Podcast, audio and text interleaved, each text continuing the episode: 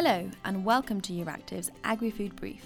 I'm Natasha Foote. And I'm Gerardo Fortuna. And here's your weekly update on all things agriculture and food in the EU from Euractiv's Agri Food News team. Our top story of the week.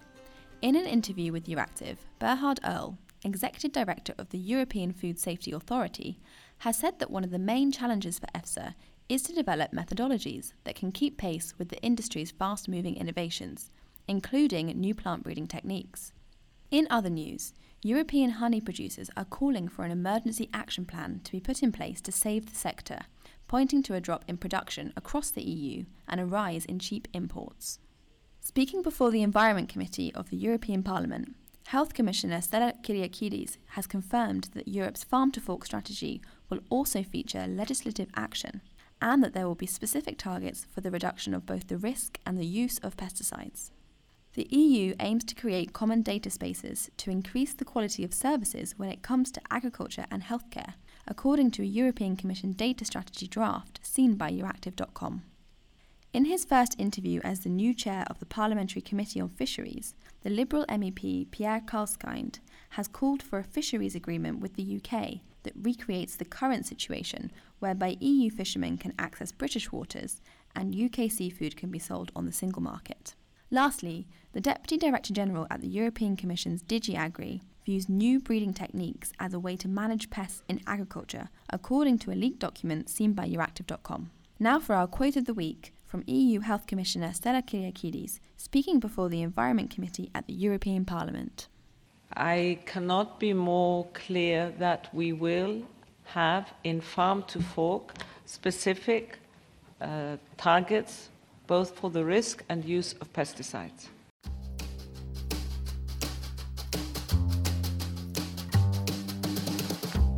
And now for the agri-food news from the capitals this week, starting with the UK, where amidst concern over a lack of farm labour post-Brexit, the seasonal workers pilot scheme has been expanded fourfold in a bid to boost the workforce on UK farms.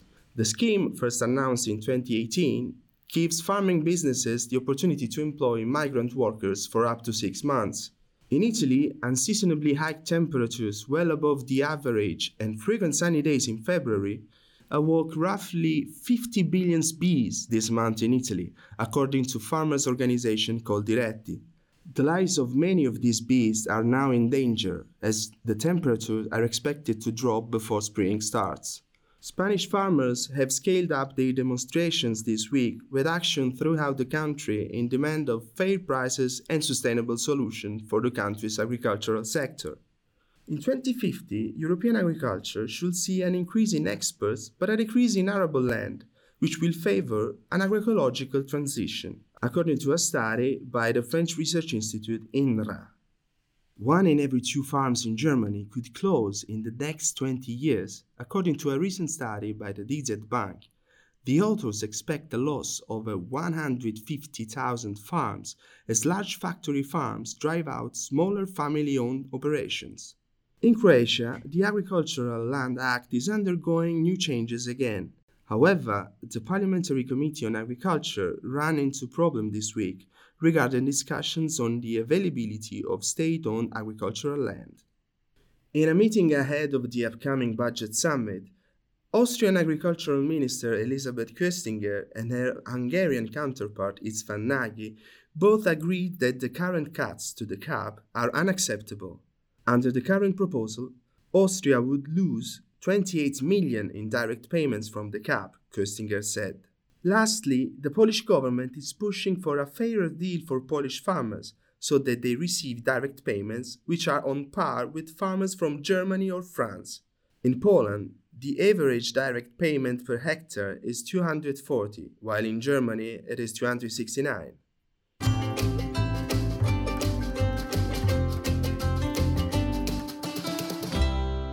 On our radar this week, Starting today, there is an extraordinary European Council on the EU's long term budget, where EU leaders are expected to find an agreement on the common agricultural policy spending for the next seven years.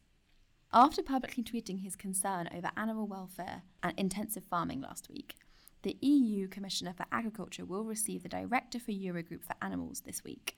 Upcoming events this week include Between the 20th and the 21st of February, there will be the BioEast Conference, a high level conference on deploying sustainable and circular bioeconomies in Central and Eastern Europe.